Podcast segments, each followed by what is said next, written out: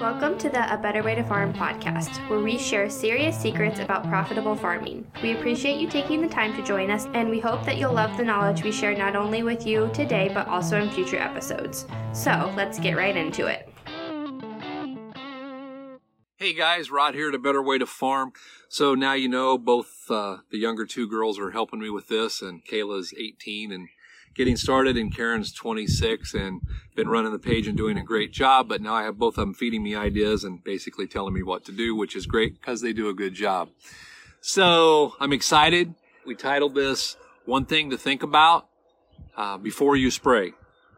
And so here it is. I'm not going to talk for fifteen minutes and then have you wait. I'll just go ahead and tell you. Here's what I'd like you to think about.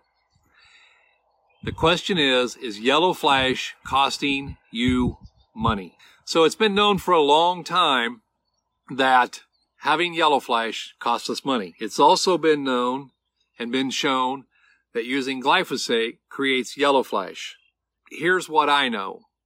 When we started in this business, in the growing season of nineteen ninety-three was the first year that we were working, we sold a, literally about fifteen gallon of manganese total.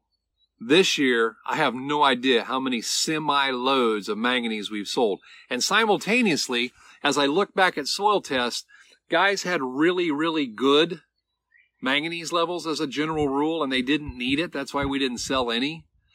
And during this time, while we're selling more and more and more manganese, we're seeing the need for people go up and up and up and up and up. Now, it's the new people, the people who are with us, they've got theirs stabilized, they've got theirs to level out. But part of the reason that we do that is we stop the bleeding, because when we apply glyphosate, we co-apply manganese. Guys, here's the deal. A pint of manganese at factory direct pricing is about three dollars and fifty cents. That's what you need per acre, is to spend three dollars and fifty cents.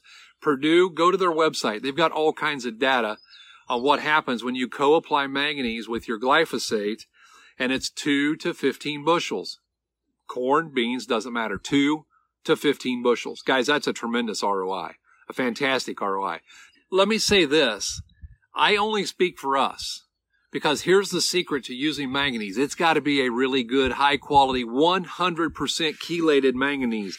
And if it's not one hundred percent chelated, you do not want to use it. Because what happens is, if you put, let's let's back up and let's talk about what glyphosate is and what it was. Glyphosate was not built to kill weeds. It was built to sequester minerals in industrial water. They would get their water, they would put glyphosate in it, it would sequester the minerals, drop to the bottom, and then they had water that had less minerals in it. So what happens when you put a cheap junk glyphosate or a cheap junk manganese in with your glyphosate? The manganese and the glyphosate tie up together, and then both of them are rendered ineffective. Both of them don't work. That's one of the reasons you want to condition your spray water. That's why we use ammonium sulfate. And by the way, we have a good ammonium sulfate. Ammonium sulfate is built to sequester minerals. That's why we put ammonium sulfate in our water before we put the manganese in it, to sequester the minerals so they don't tie up the glyphosate. So if you want to run a water test and see how much you need to take care of that, we can help you with that too. And we have a good liquid ammonium sulfate that you can put in there. But with the manganese, if you put in a cheap one, what you do is make your glyphosate work less, and you get zero benefit out of your manganese. We don't want to do that. So then I run across a guy, literally I sat down at a meeting, and there was another person there trying to get this grower to use his manganese. And he said, well, look, he's like, our manganese is seventy-five cents an acre or whatever it was, less money than Rod's. Now, the bad news was you had to make an extra trip, because you had to spray your glyphosate and then you had to go back with water and spray your manganese. Guys, if you want a custom spray for seventy-five cents an acre, please call me, man. I can hook you up. I've got lots of custom work for you if you'll run your sprayer for seventy-five cents an acre, okay? And so the bottom line is this. If you're looking for something with a great R O I, if you're looking for some low-hanging fruit, for something where I can spend just a little bit of money, three dollars and fifty cents an acre, and hope to get back and have the, the potential to get back two to fifteen bushel, and those are Purdue's numbers, not mine, I think that's worth giving a try. Let's be honest, guys. If you just get five bushel of beans and you only can get eight bucks out of them, that's forty dollars return on a three hundred fifty dollars investment. Let's say you only get three bushel on corn. That's a nine dollars return on a three hundred fifty dollars investment.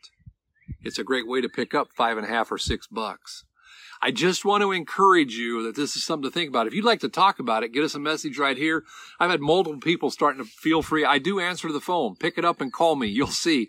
six four one, nine one nine, one two zero six. I want to give a big shout out to the guys who've joined the team in the last two or three days here. We've had several people who have done that. Kayla's been running some ads, and I can tell you that right now she's still looking for guys that want to develop some non-farm income.